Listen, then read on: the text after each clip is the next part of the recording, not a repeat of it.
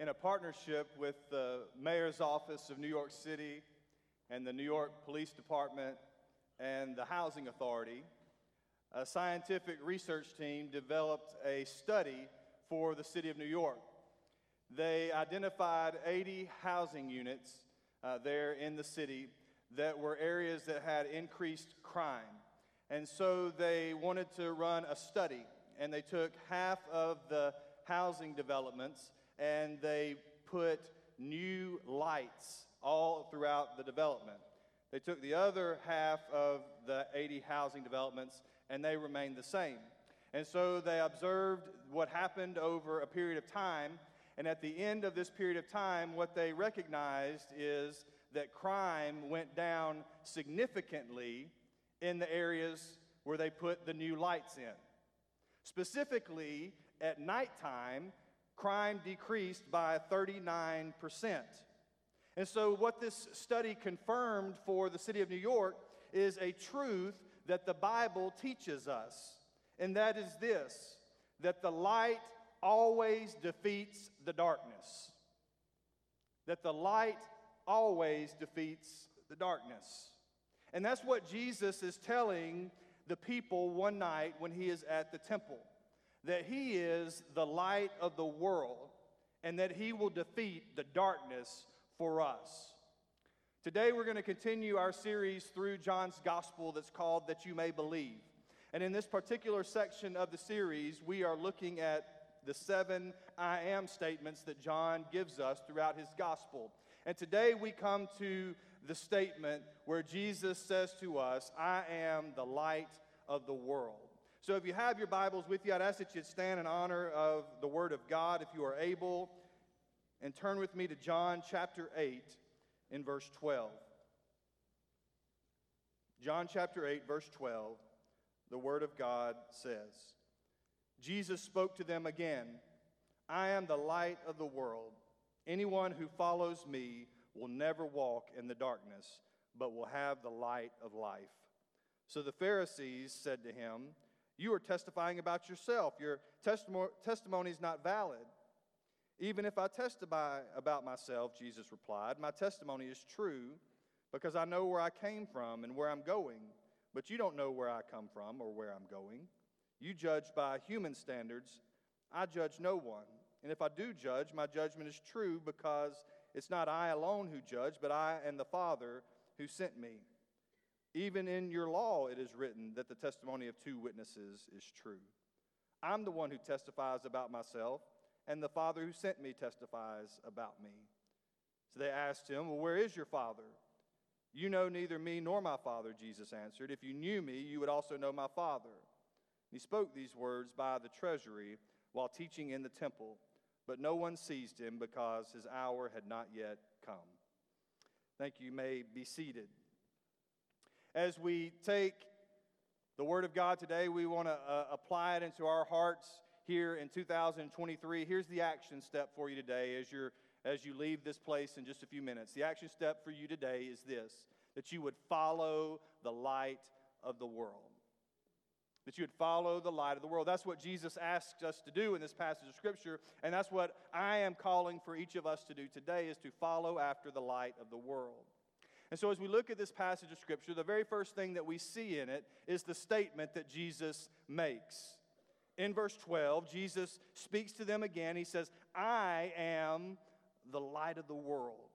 Anyone who follows me will never walk in the darkness, but will have the light of life. Now, the background to this statement is the Feast of the Tabernacles.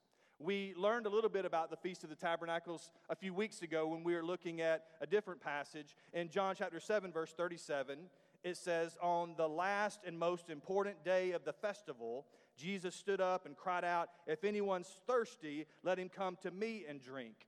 And this last and most important day of the festival is talking about this feast, this Feast of the Tabernacles. And this was a, a celebration where the Hebrew people were remembering how God had delivered them from slavery in Egypt.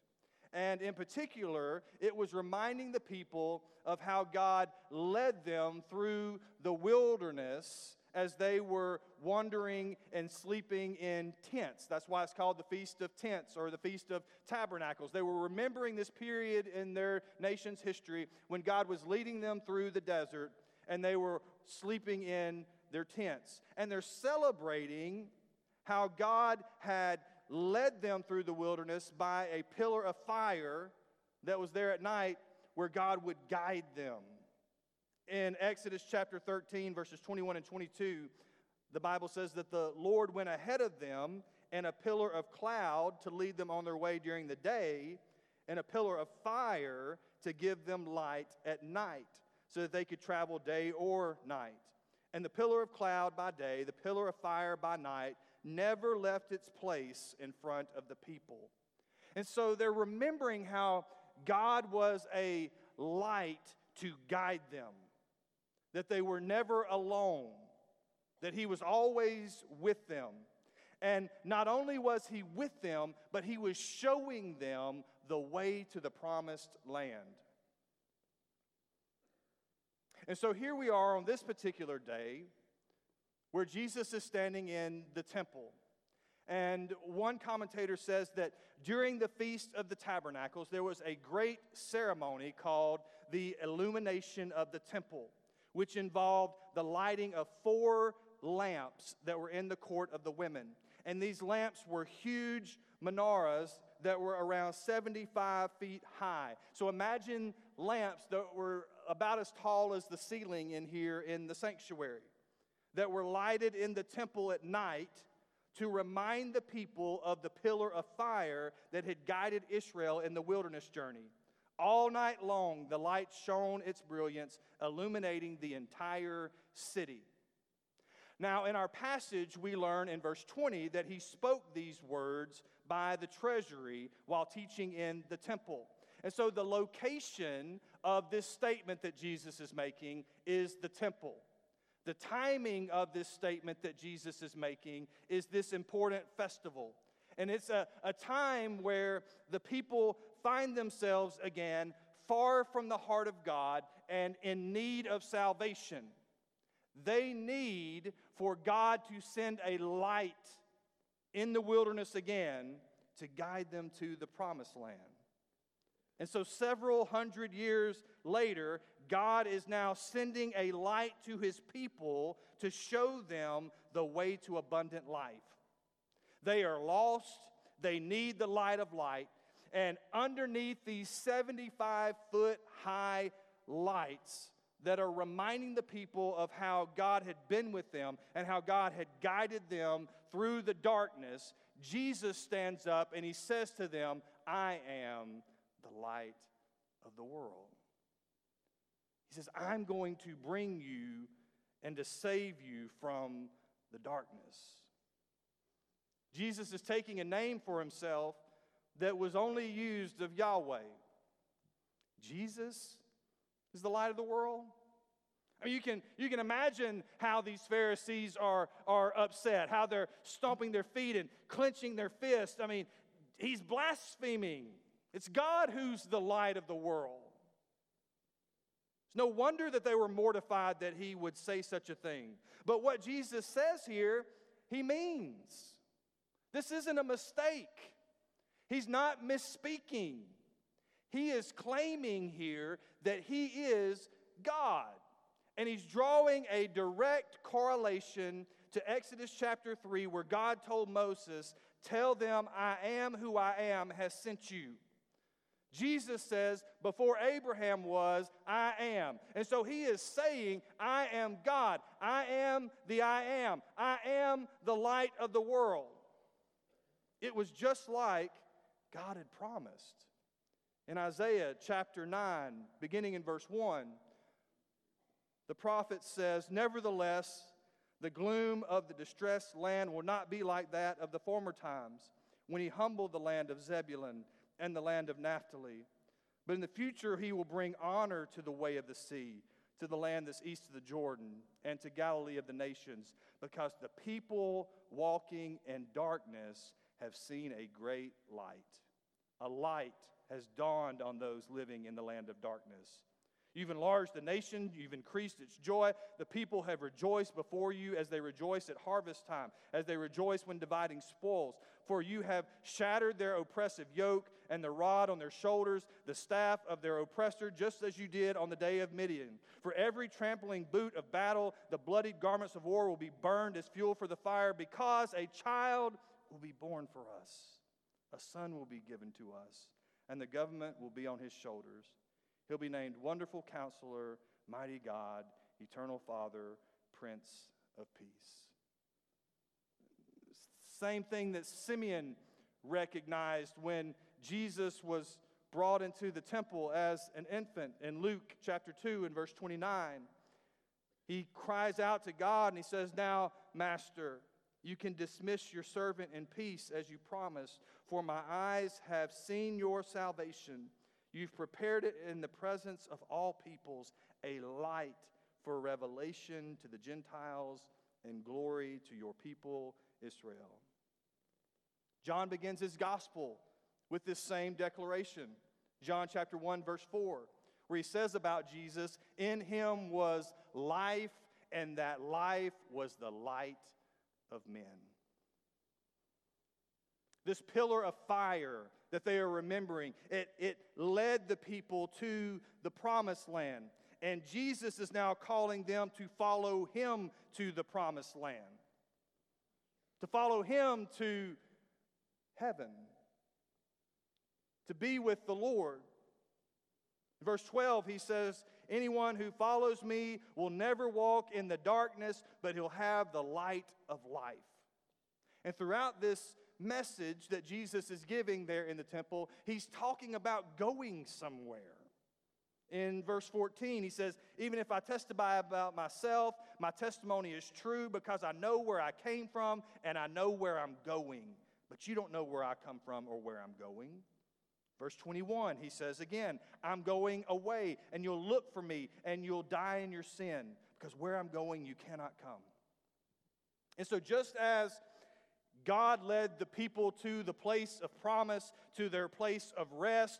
Jesus is leading us to the place of promise, to our place of eternal rest. And in that place, darkness is defeated forever.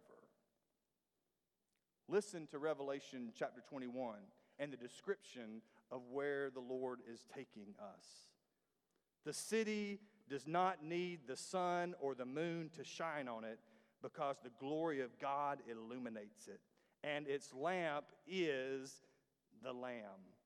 The nations will walk by its light. The kings of the earth will bring their glory into it. Its gates will never close by day because it will never be night there. In the New Jerusalem, darkness is gone. The light has won because the light always defeats the darkness. And Jesus is the light of the world. So that's the statement that he makes here on this evening at the temple. But I want us to consider the significance of what he's saying because the Bible clearly teaches us that God is the one who is the author of light. I mean, it's the very opening pages of the Bible where God creates light. In Genesis 1, he says, Let there be light, and there was light. And so God is the one who, who made light, He's the one who gives light to the world. But Jesus stands up and says, I am the light of the world. The Bible clearly teaches us that it is God who enlightens our souls. He's the one who brings life to mankind. That's why the psalmist says in Psalm 27, verse 1, that the Lord is my light and my salvation. Whom should I fear? But Jesus stands up and says, I am the light of the world. In 2 Samuel 22, verse 29, the Bible says, Lord, you are my lamp. The Lord illuminates my darkness. It's God who brings light to my life. It's God who illuminates my darkness. But Jesus stands up before everyone and says, I'm the light of the world. And when he stands up and says that he's the light of the world, this is an incredible statement because this is what everyone standing there heard him say. I am God. I am the giver of life. I am the champion over sin and over darkness. And this is what I want you to hear today that Jesus is God, that He is the giver of life, and that He, he is the champion over sin and darkness for you today. I can still remember vividly a trip that my family took when I was a boy uh, up to Mammoth Cave in Kentucky. And we went inside the cave on one of those tours, and, and we were going back, you know, deep down through all of the, the little squeezy places, and, and then you would open up into these big cavernous rooms. And I, I remember this, this one point where we were deep back into the cave, and there was this large room that, as a young boy, it seemed as big as like a stadium inside of there, you know. And, and, and, we're standing in this room, and the tour guide wants to show us how dark it is inside of a cave. And so he, he gets us all close together, and, and we're standing there, and he says, All right, I'm going to turn the lights off. And when he turned the lights off, it was so dark that I've never ever experienced darkness like this before. I mean, it was so dark that I, I mean, I remember putting my hand in front of my face like this, and you couldn't see it. It I mean, it was, it was that dark. And then he says, All right, we're going to turn the lights back on. And when he did, you know what happened? The darkness disappeared because the light always defeats the darkness every time. And so when Jesus says, I am the light of the world, he who follows me will not walk in darkness, he's identifying a reality in our lives that we walk in darkness. All of us do. The Bible says that all of us have sinned and we all fall short of the glory of God. We are in darkness, and it's so dark that we can't even see our hands in front of our face. We are lost and we are helpless. And this is how many people live their entire lives. They stumble around in the darkness, trying to find meaning, trying to find hope, trying to, to get by, and they're in the dark because the, they've been blinded by Satan, the ruler of this world, the Bible says. And when that light comes into your life, it exposes the darkness in us. It shines a light on our sin and it brings us to a point of repentance where we are acknowledging that we have fallen short of the glory of God and we are confessing our sin to God. On those dark, lonely nights in the desert, the people of God were scared. They were helpless. They needed direction. They needed salvation. And God gave them a pillar of fire that would show them the way to the promised land, that would show them the way to abundant life. And here we are in our darkness, in our scaredness, in our helplessness. And God puts the light in front of us Jesus Christ, the light of the world. In John chapter 12, verse 46, he says, I have come as light into the world so that everyone who believes in me would not remain in the darkness. And so he says, if we would believe in him, that we would be born again, that we would be transformed, that we would be changed, that we would not be darkness, but we would be light, that he would defeat the darkness in our life, that he would wash us clean of our sin, that he would make us new. And here he tells us I'm the light of the world. If you would follow me, you'll not walk in the darkness. So the call is to follow him. And that begins with a relationship with Jesus. That's where some of you are right now. You need to receive the light of Christ into your heart. Now, sometimes when God shines that light into your life, people run from that light. They don't want the light exposing their sin, exposing their, their heart, exposing their darkness.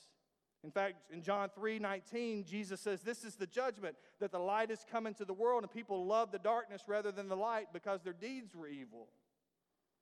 You've probably seen this happen before where you walk into a room and you flip a light on and, and bugs or cockroaches, or whatever, scatter, right? Why do they do that? Because they are looking for darkness to hide.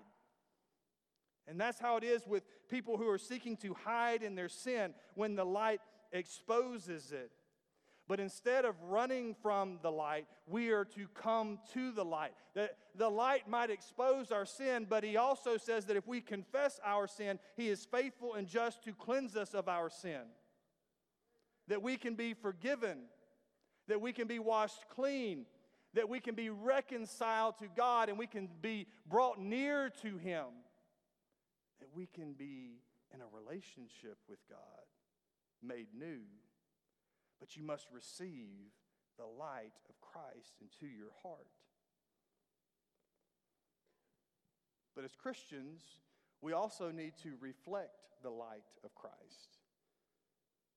We are to follow after the light and to shine his light into the darkness as his ambassadors. As he shines in us and through us, the light will continue to beat back the darkness. Listen to what Jesus says in the Sermon on the Mount in Matthew chapter 5 and verse 14. He says, You are the light of the world. A city that's situated on a hill cannot be hidden. No one lights a lamp and puts it under a basket, but rather on a lampstand, and it gives light for all who are in the house. In the same way, let your light shine before others so that they would see your good works and give glory to your Father in heaven. The world around us may be dark, but we are called to shine light into dark places. And the light of the world has called you to be the light of the world. In human history, as man began to build boats and began to sail on the seas, they quickly found that as you sail along the shorelines, it is difficult to navigate that in the darkness. And they would run up on reefs and they would run up on uh, shorelines and, and, and shallow places and they would, they would crash their boats. And so, what did man do? He built lighthouses all along the shoreline so that they would shine light and it would give guidance to the boats as they are going along throughout the waters. And we, as the people of God, are the lighthouses of the world. We are the city that's on a hill. And so we are supposed to shine forth the Word of God and the way of God into a dark world. Because there's no doubt that there is darkness all around us. I mean, we see it, we, we experience it. Uh, we read about it in the papers, we watch it on television, we hear it on the radio, we, we observe it in our own community, in our own neighborhoods. And the only answer to the darkness around us is the light that is within us. It's Jesus. And the light always defeats the darkness. When a room is dark and you turn on the light, it becomes light. If a room is dark and you turn on the light, it doesn't stay dark, it becomes light. But you have to turn on the light because darkness is merely the absence of light. So if there is darkness, the solution is to bring the light. So, how do you do that? You do it by living out your faith. You, you do it by showing the world what a life that is changed by Jesus looks like. You do that by speaking about your relationship with Jesus with your friends. You do that by telling your coworker about what God has been teaching you in your life lately. Uh, you do that as you speak as an ambassador for Christ on your ball team or in your club at school. Uh, you don't act like the world does in your business dealings. You shine a light into a conversation where people are running each other down. You use your social media differently than everyone else does. And when you do this, the world will then take notice and they'll want to know what this light is in your life. And you tell them how the light has changed you and saved you and transformed you because Jesus is the light of the world. And the light always defeats the darkness. So, the action step for us today is to follow after the light of the world. There are some here this morning who recognize that you have never received the light into your life, that you are still in your sin and you are separated from God because of your sin. You fall short of the glory of God because of your sin, but today the light has shined upon you. And it's shown you the sin in your heart. It's shown you that you need a relationship with God. And it is now time for you to receive the light of Christ into your heart. The way that you do that is by repenting of that sin, turning from that sin, confessing that sin to God, and saying, God, I need you to forgive me of my sin. And we're able to do that because Jesus, the light of the world, died on the cross to pay the price for your sin.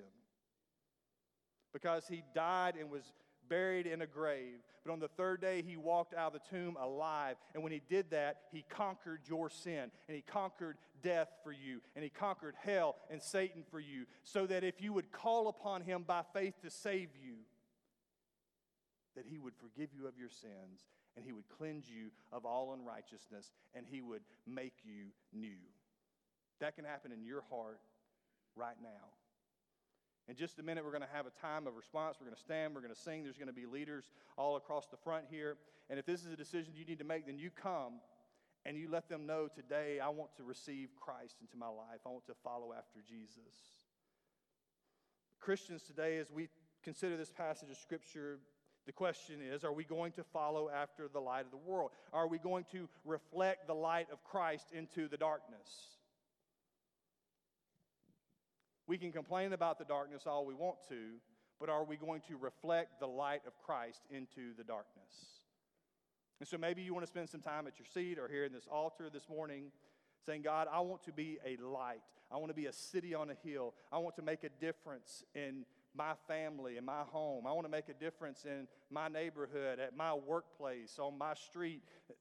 God, that I would shine your light into dark places. So let's stand with every head bowed and every eye closed. God, today we come before you with thanks for your word, for how you have spoken to us today. God, I pray,